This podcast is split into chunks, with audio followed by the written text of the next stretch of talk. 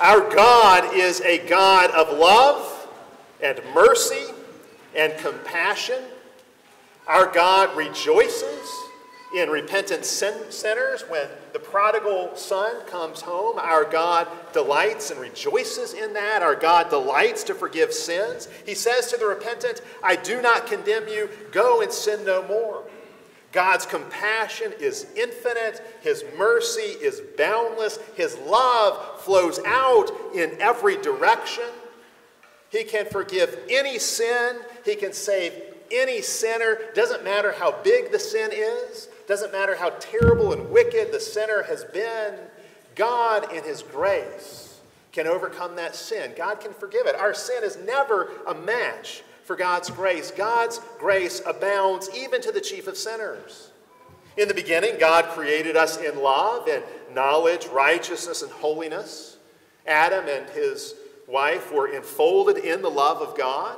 They had a relationship with the triune God, Father, Son, and Spirit.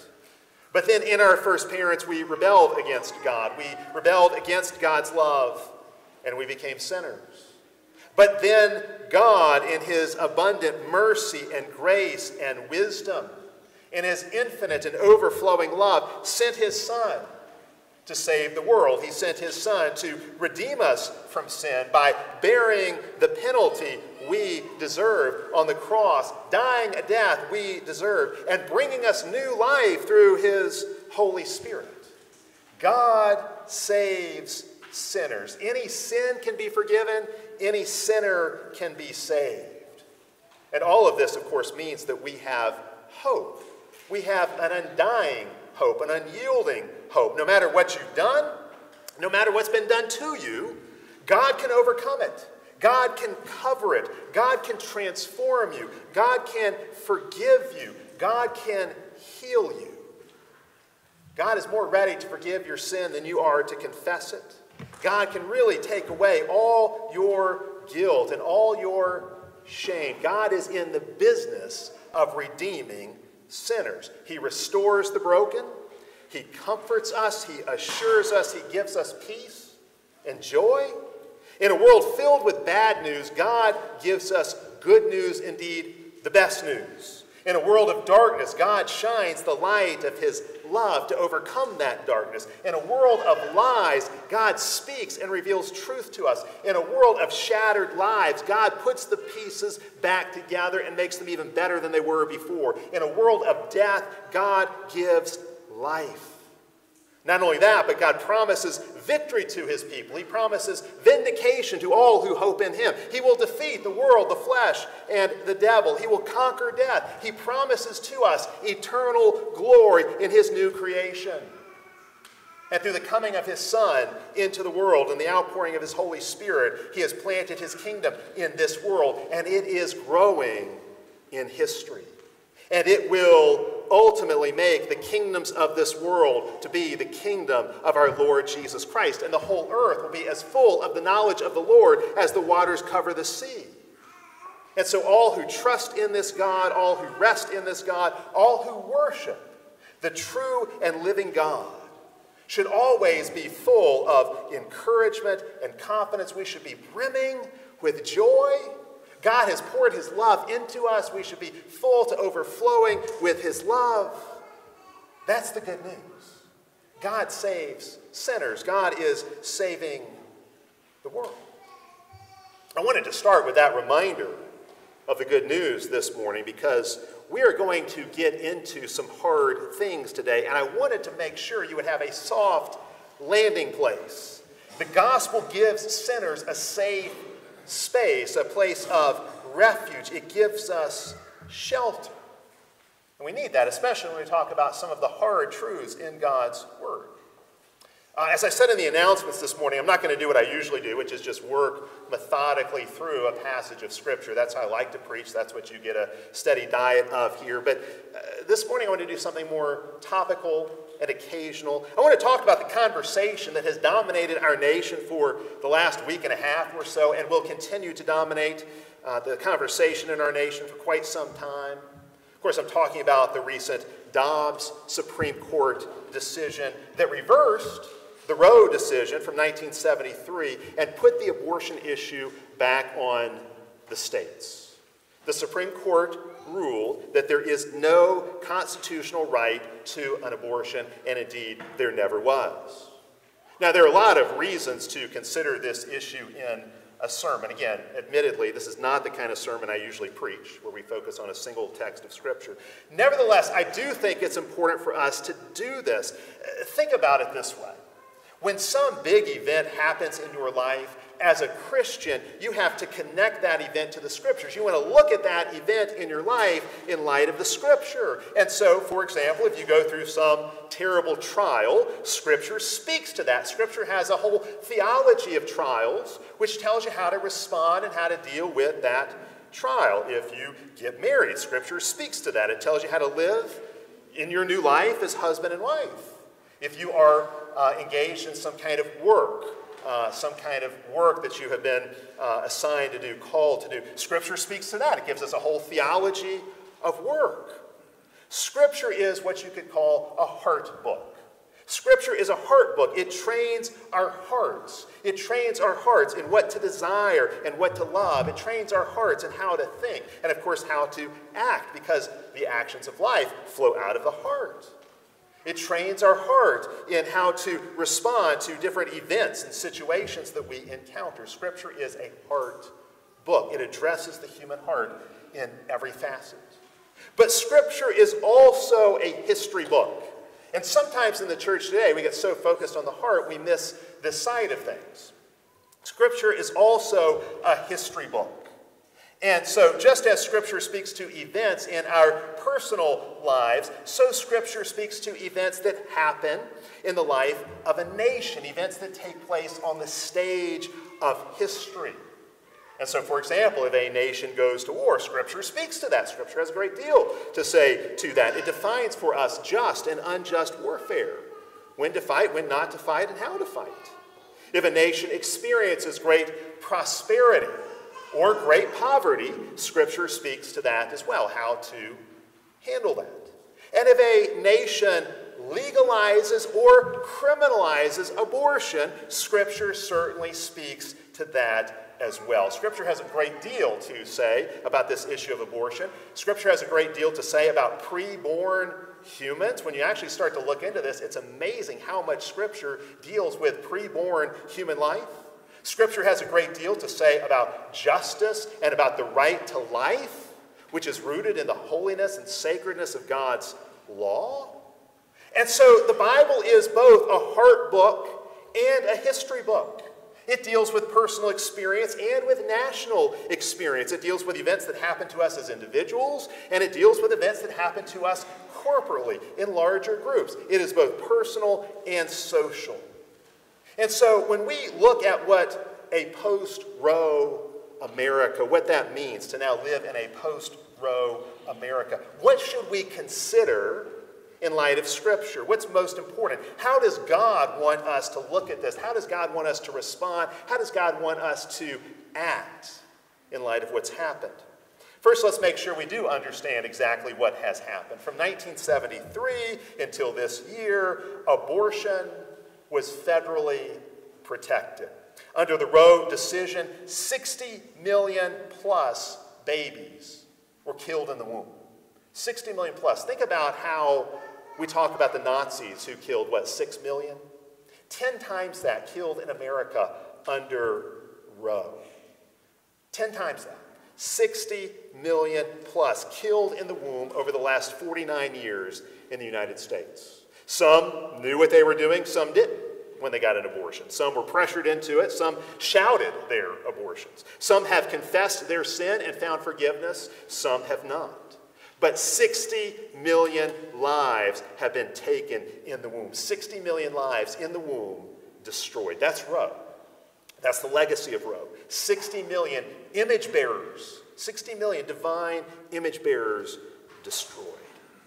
Now, the Dobbs ruling reversed Roe. The Dobbs ruling has put abortion back on the states, so each state can decide its own abortion laws. And about half the states in the U.S. have more or less outlawed or at least greatly restricted abortion. Uh, the fact that this ruling was handed down during Pride Month is an irony that many have noticed. Perhaps Pride Month now can become known as Life Month. Uh, it should also be noticed that Dobbs does not end abortion any more than the Emancipation Proclamation ended slavery in the United States. But just as the Emancipation Proclamation was an important step to that end, so the Dobbs decision is an important step forward. It's not the destination, it's not the goal, but it is a significant step forward. All the more so because so many people thought we would never see it. Now, what about here in Alabama? If it's been put back on the states, what does that mean for us? Well, in Alabama, uh, procedures, uh, abortion procedures are now outlawed in the state of Alabama. We actually passed, our legislature actually passed a near total ban on abortion back in 2019, but that law had been put on hold by a federal judge because of Roe. Well, now that law can be enforced. There's been a lot of propaganda put out from the pro abortion side against the Dobbs ruling and against laws like what we have here in Alabama. Some have said, for example, that uh, this new ruling, the Dobbs ruling, and the kind of laws we have here in the state of Alabama will make it impossible for women to get the care they need when they have miscarriages or ectopic pregnancies. That's just simply not true. Those are lies. A miscarriage is categorically different from an abortion. A miscarriage is accidental and tragic, but you would never call it an injustice. It's just not that kind of thing. An abortion, by contrast, intentionally takes an innocent life. It's tragic for a different reason. It is an injustice. Likewise, an ectopic pregnancy is an objective medical condition in which both the mother and baby will die if nothing is done medically. it's really kind of a triage situation where uh, you can't save both mother and baby, so you save the life of the one you can, which is the mother. Uh, you can look into this and research it yourself, but the bottom line is laws like what we have in the state of Alabama clearly distinguish miscarriages and ectopic pregnancies from abortion, which again is the intentional taking of a human life, the life in the womb. Of course, there are still a lot of loose ends to tie up. For example, the Jefferson County DA has said he will not prosecute violations of our state law against abortion. So even here in Alabama, the battle for life is far from over. Or to give you another example of this, the Alabama law does not make the morning after pill uh, or the Plan B pill illegal. There are many uh, oral contraceptives that actually act as abortifacients. That's not something that everybody's aware of, but it's true. Clarence Thomas has pointed that out. Those are things that have to, will have to be dealt with as well. And that may be the next big battleground uh, in this issue. The goal of any abortion law should be justice. It should be justice as defined by the law of God. And in this case, that means the protection of innocent life in the womb. And I would say equal protection for the life in the womb. Scripture is clear, and quite frankly, now the science is clear. The, the child in the womb is a human. The child in the womb is a human. The life in the womb is a distinct human life and should be protected accordingly, should have all the rights and privileges that come with being human.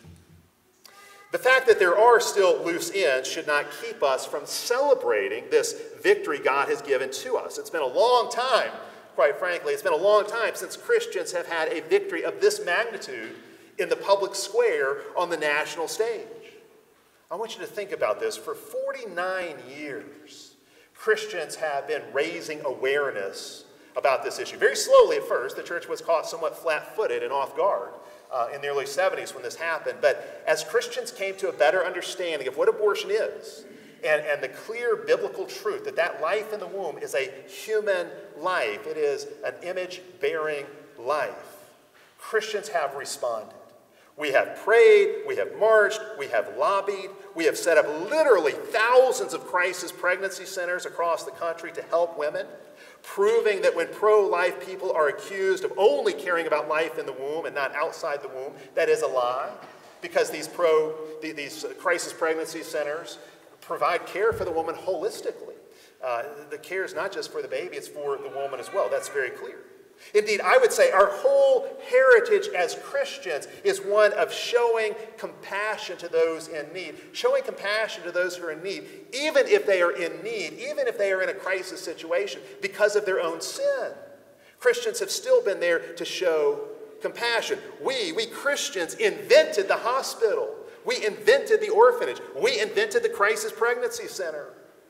And while we're certainly not perfect, for the last 50 years, Christians have shown up and helped women in need and their babies. I have seen women helped by crisis pregnancy centers, by Christians coming around a woman in need in a crisis situation. I have seen the lives of babies saved because of it.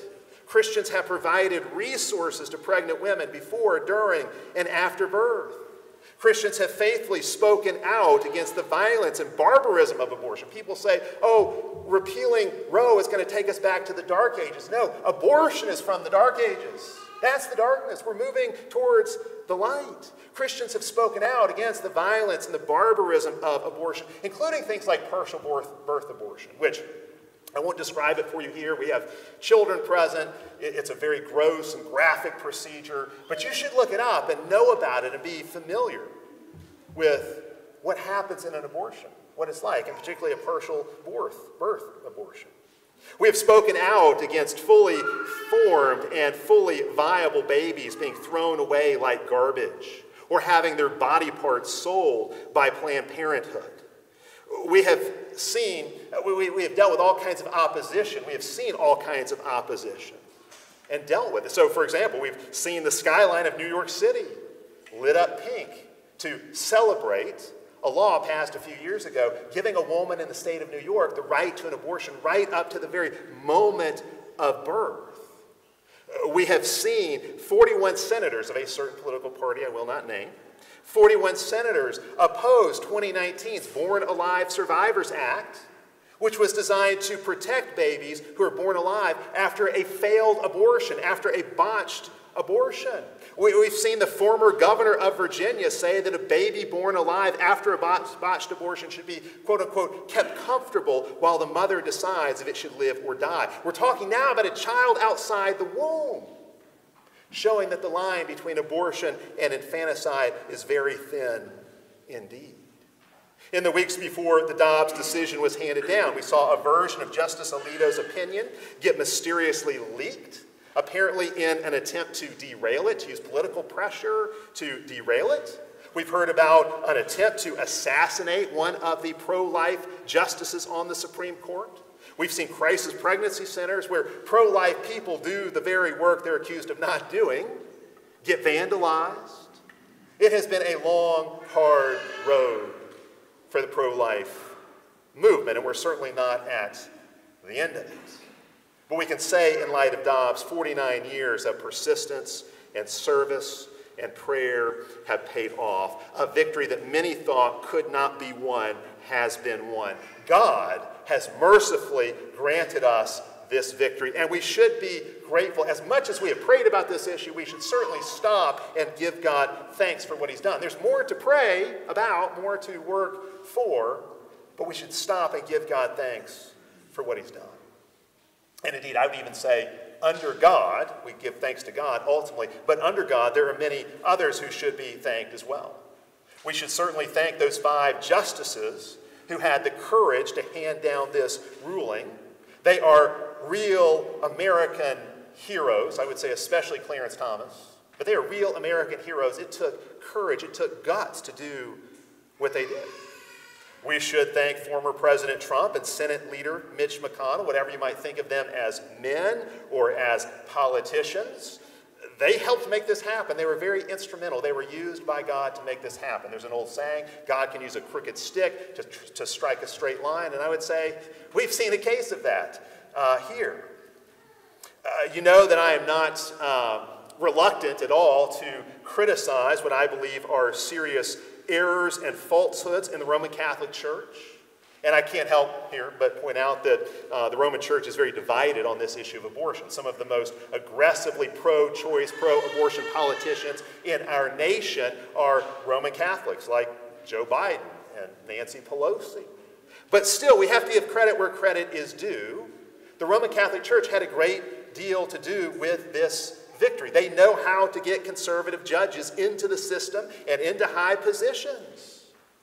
And so take note of this. Four of the five justices who overturned Roe are Roman Catholic. Five of the six, if you count Roberts with his middle of the road opinion. We should be grateful for that. We should thank all who have served in and funded crisis pregnancy centers. This is millions upon millions of Christians, mostly who would identify as evangelical Christians, who have served in and funded crisis pregnancy centers to help women and their babies in need. There are about 2,300 crisis pregnancy centers in the United States. They're virtually all staffed and run by Christians with the express purpose of showing love and mercy to women and babies in need, to evangelize them, to give them the good news of the gospel, and to care for them in a time of great crisis. We should thank the state of Mississippi, our neighbors to the West, whose law restricting abortion became the basis for the Dobbs ruling. We should thank all who have prayed about abortion and all the issues related to abortion over the years. We've certainly made this issue central to our prayer life here at TPC on Sunday mornings in the pastoral prayer, Wednesday nights at Vespers. I know in your own prayer life, so many of you have had a burden to pray for this issue continually. You need to understand, you need to remember, those prayers have now been answered, at least in part. Those prayers brought about this historic moment. We should also thank those women who had abortions, who realized how terrible it was, what it did to them, and what they had done to their child, who repented and who then shared their story with others. We should thank those brave women as well. And we should thank those couples who have adopted children who otherwise would have been aborted. I could keep going, but you get the point. Under God, as we give thanks to God, there are many others to be thanked for this victory as well. Some I've seen in the last week and a half or so, some have said we should not celebrate Dobbs. It's unloving to do so because there are people who are angry about it, people who are hurt by it.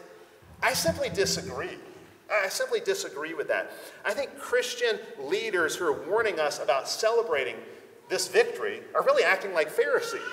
This is a very justified joy that God has brought about this reversal. We must celebrate victories like this one. When you win a significant battle in a war that has already claimed 60 million casualties, you have to celebrate.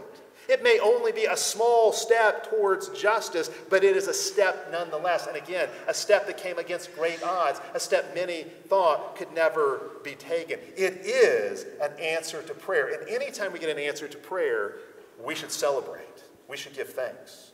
It is a sign further that God uses his people to accomplish great things. And yes, I do think this will reduce the number of abortions because the harder it is to get an abortion, the fewer there will be. I do think it will have an effect. So when we look at where we are in our culture, when we look at where we are in our culture in light of Scripture, what can we say? What are the main themes that we need to address, the main things that we really need to grasp if we want to understand this issue? I'm going to take it for granted here that everybody does know the basic arguments for why the child in the womb is a human. It is an image bearer. I'm going to take that for granted here. I'm not going to deal with that issue so much. But I want to give you three things that I think are very important for us to recognize. First, we've got to understand that the abortion issue is not merely a culture war issue, it is a spiritual war issue. Think about in Ephesians 6, where Paul says, We wrestle not with flesh and blood, but against principalities and powers and forces of darkness in high places. When we deal with the abortion issue, that's really what we're dealing with. And this is why, quite frankly, it's appropriate material for a sermon. This isn't merely politics.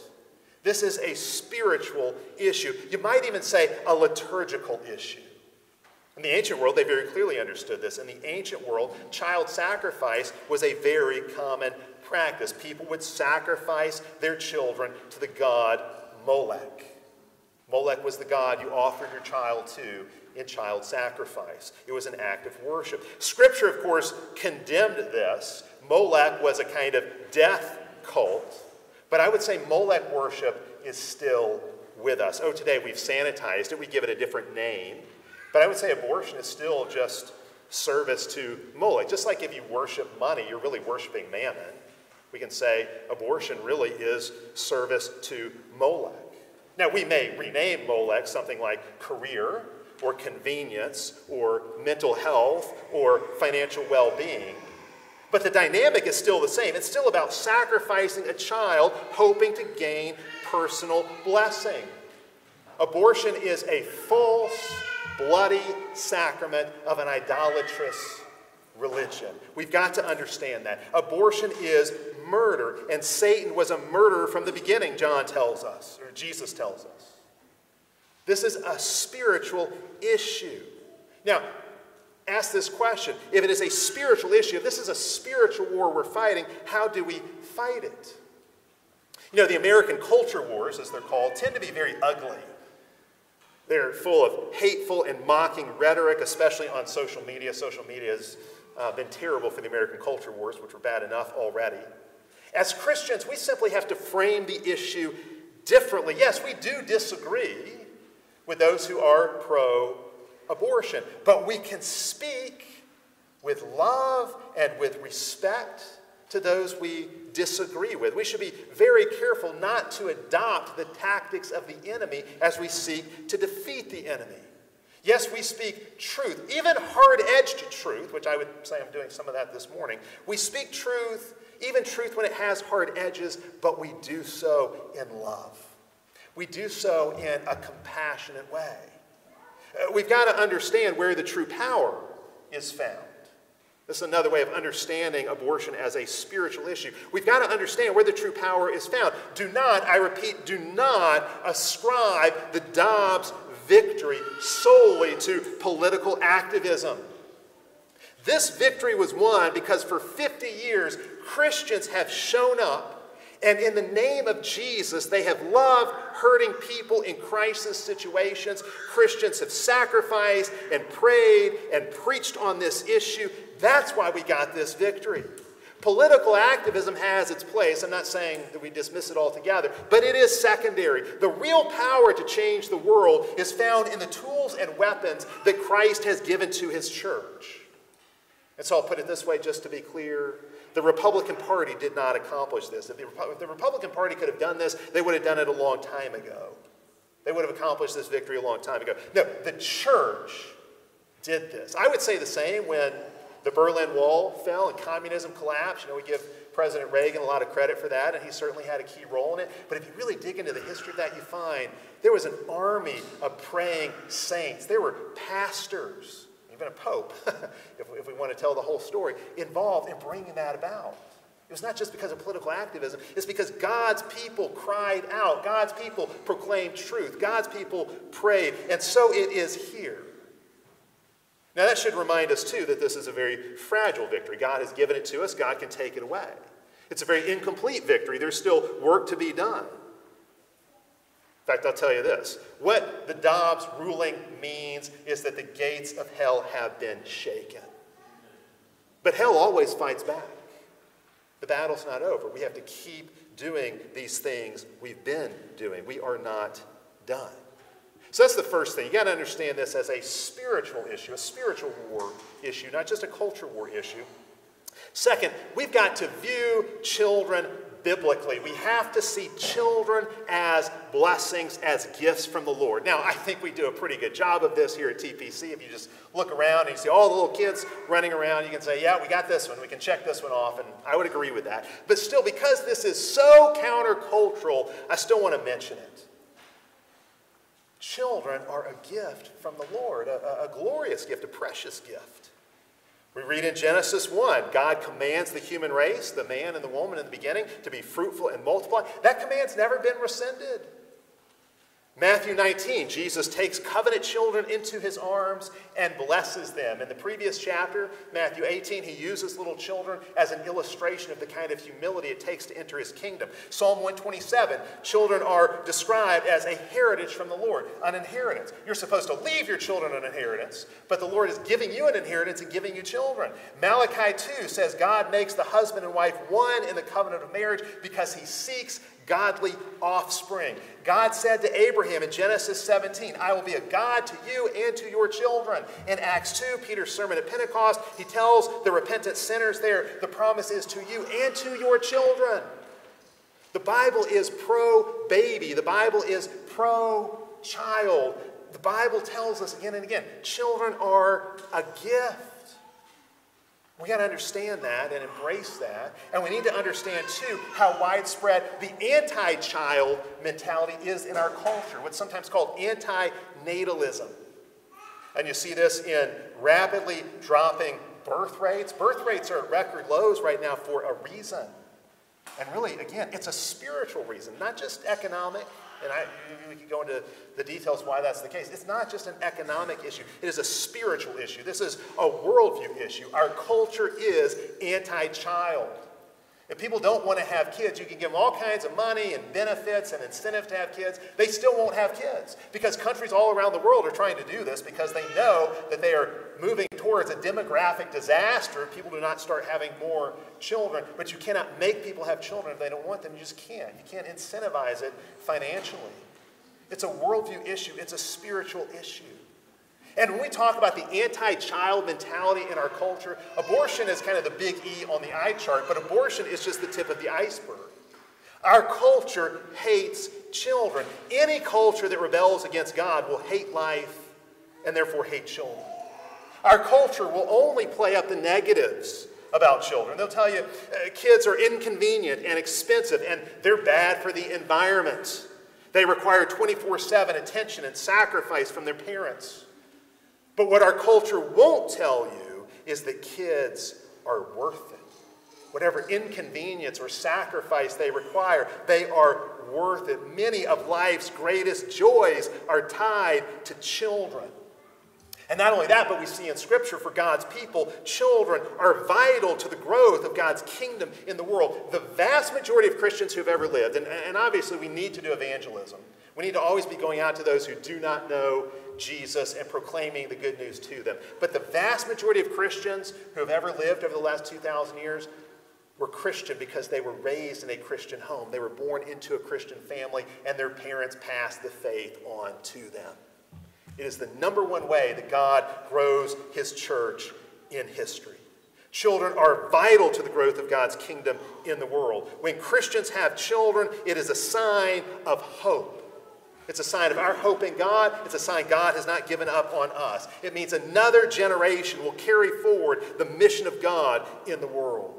I want you to think about just how integral children are to the story of Scripture. Go all the way back to Genesis 3:15. The promise of redemption is given in the form of a promise to send a baby, to send a son, the seed of the woman, into the world.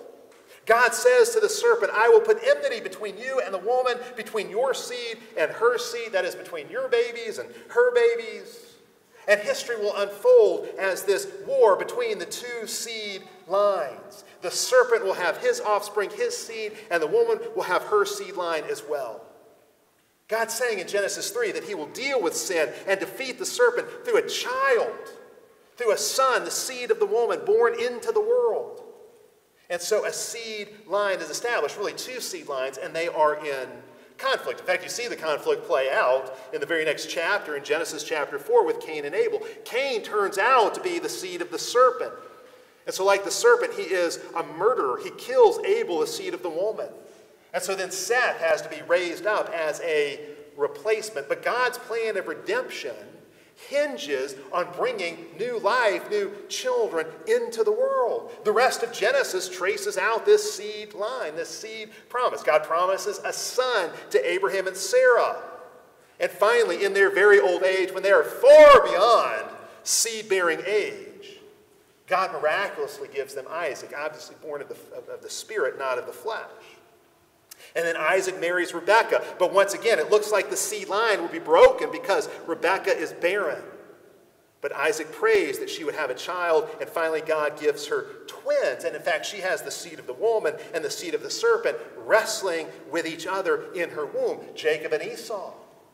Well, then Jacob comes along. Jacob has multiple wives, 12 sons from them who become the heads of the 12 tribes of Israel. And what's interesting with Jacob is it turns out the seed line is carried on with a son from the wife he didn't even want, from Leah. Judah carries forward the seed line. The king will come from him. He's promised to be the royal tribe. Eventually, the descendants of Jacob, the Israelites, end up in Egypt. In the book of Exodus, we see Pharaoh attacking the seed of the woman. Pharaoh, the seed of the serpent, carries out Satan's war against the seed of the woman by seeking to kill the baby Hebrew boys. It is infanticide. But God preserves those baby Hebrew boys, the seed line of the woman, especially Moses, is preserved. And you can just keep tracing this all through the Old Testament. This battle of the two seed lines, that war continues down to the time of Jesus' birth. If ever there was a crisis pregnancy, it was Mary's. But she accepted her role as mother to the Messiah, even though it would be a great burden to her. And then, even after Jesus was born, the crisis continued because as soon as he's born, Herod, as another Pharaoh, the seed of the serpent, seeks to destroy baby Jesus, the seed of the woman, the true promised seed of the woman. And so he has all the baby boys in Bethlehem killed. But Jesus, like Moses before him, survives, he escapes. Revelation 12 describes this in symbols. It describes the dragon seeking to devour the child born to the woman. Another picture of this attack on the seed of the woman, seeking to destroy the baby born to her. And of course, that battle continues down to our day. Satan is still seeking to destroy children. This has always been his way. He goes after babies because they are the most vulnerable.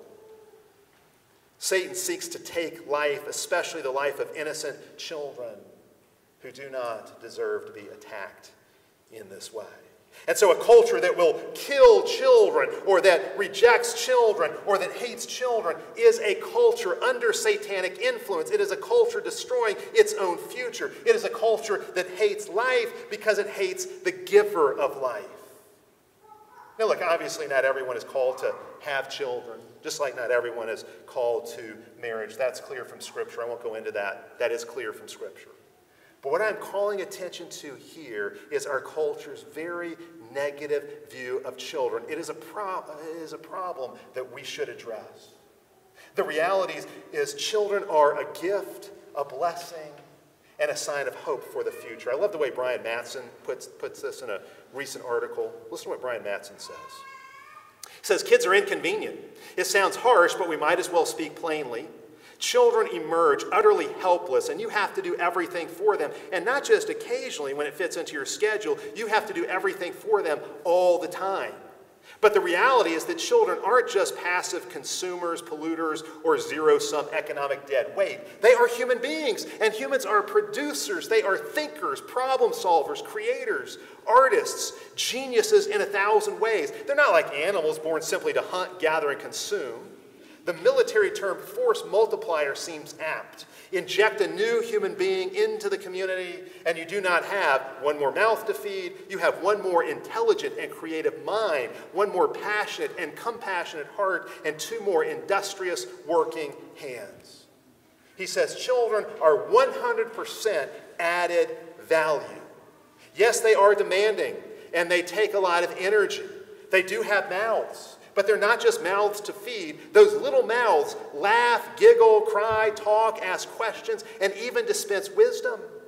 Moreover, children are a way to extend your influence, discipleship, and to project power into the world beyond your mortal life. You want a legacy? Then produce a family tree. The Bible calls that fruitfulness.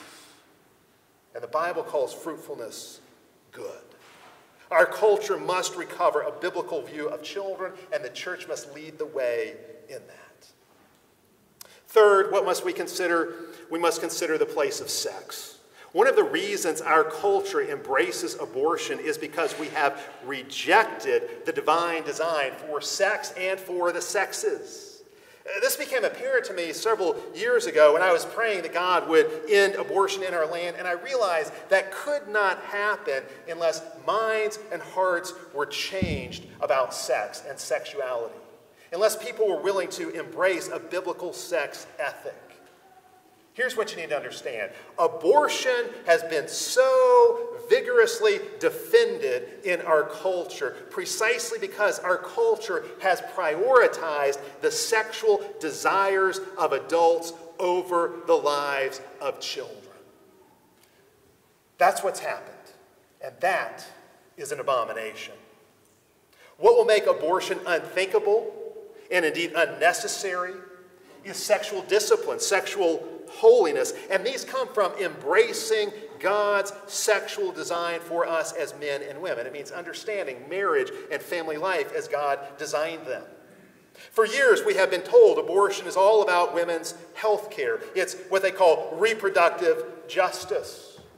But with Roe being overturned, it has become obvious it was really about being able to be sexually promiscuous without consequences all along. Abortion made a life of fornication without consequence seem like a real possibility. Sleep around with whoever you want. If you accidentally get pregnant, well, there's abortion to take care of that. Far too many men and women simply do not want to be responsible for their actions, and abortion has allowed them to be irresponsible. Now, understand, given everything I've said, there is certainly a place for showing mercy to those who have sinned, showing mercy to those who have made mistakes. But there is also a place for calling them to repentance and calling them to responsibility for their actions. Some pro choice people uh, act like pregnancy just happens. A baby is an unwanted and unexpected invader into the woman's womb instead of the natural result of actions she and her partner have chosen. That is absurd. You know, there really is a foolproof way to avoid all unwanted pregnancies, and that is abstinence. That is sexual discipline, sexual holiness. Take abortion away, and now sexual immorality gets a lot more risky. And this is why you're seeing such an intense response and so much panic. Because taking abortion away means men might have to marry the women they impregnate more frequently than they have. It means women might have to set aside career ambitions to raise children. It means men might have to provide for those children. And note here, too, you will hear some in the church, some people in the church talk about how, well, what we really need is to not just care for what's in the womb, we need to provide womb to tomb security as the answer to abortion. Basically, the idea is make abortion unnecessary by providing all kinds of social services that will completely take care of the woman and her baby at taxpayer expense, a kind of pro life socialism. I find that approach terribly unhelpful. And here's why it aims to do the same thing as the pro choice position, and that is insulate people from the consequences of their choices. It subsidizes irresponsibility in just the same way. Uh, some kind of pro life socialism, pro life welfareism, that's not the answer. Those kind of programs are always ineffective and inefficient anyway. Here's a much better answer to the problem men need to man up and need to not take advantage of women sexually. They need to take responsibility to protect and provide for any children they happen to create. 1 Timothy 5 says, If a man will not care for his own family, he is worse than an unbeliever. I don't know how you get worse than an unbeliever, but that's, that's the destiny for the one who will not take care of his family, including the children he has created. People say, Oh, you pro life people, you, can't, you should not be against abortion unless you're willing to care for all these kids that will be born. No. I'm just saying you need to care for the kids you create. You need to take responsibility for the kids you create the same way I took responsibility for the kids I created. That's all. Take responsibility for yourself. Again, this is really simple, even if our culture doesn't want to hear it. If you're not married, don't have sex. Then abortion should not be needed. In fact, I find it kind of funny how when progressives have to deal with this issue and, and, when they're pressed to take responsibility for their sexual actions, they kind of reverse engineer their way into marriage and traditional family life. You'll hear people say things like, well, if I can't abort the baby, then the man's got to take responsibility for it. Yeah, that's what we've been saying all along.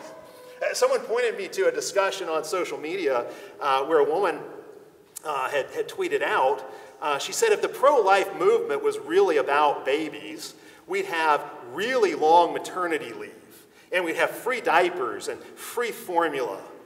And someone responded and said, You know, it sounds like what you need is not abortion, but a husband.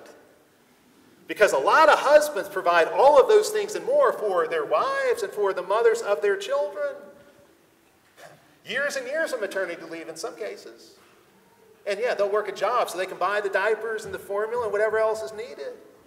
It's just funny that when people are pressed to take responsibility for their actions, all of a sudden traditional marriage and family life suddenly look a whole lot more attractive and make a whole lot more sense.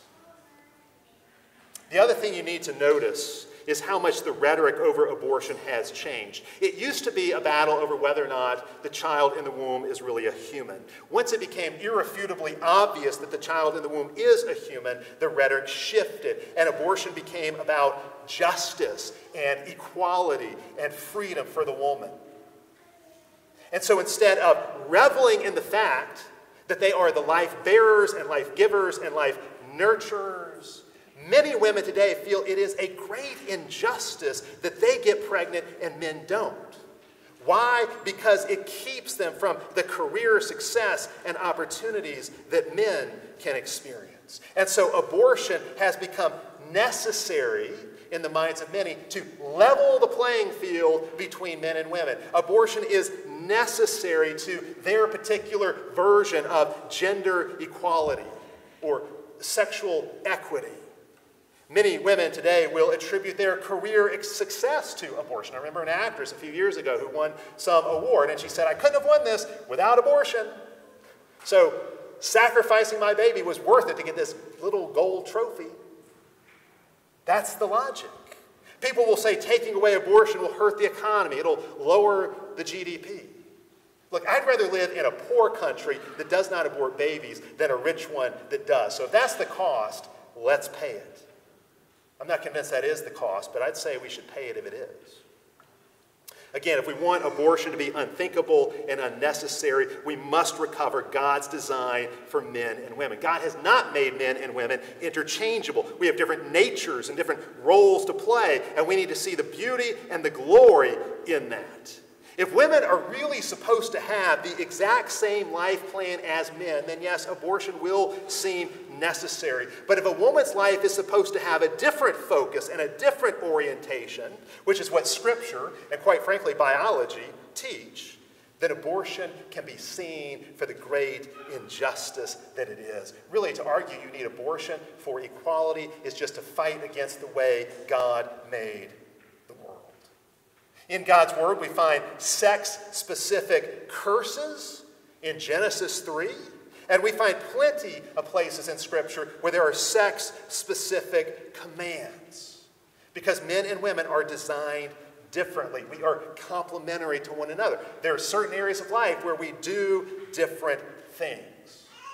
Androgyny and abortion go together. But if we deny androgyny and if we embrace and acknowledge the God given sexual differences between men and women, then the justice argument for abortion falls away.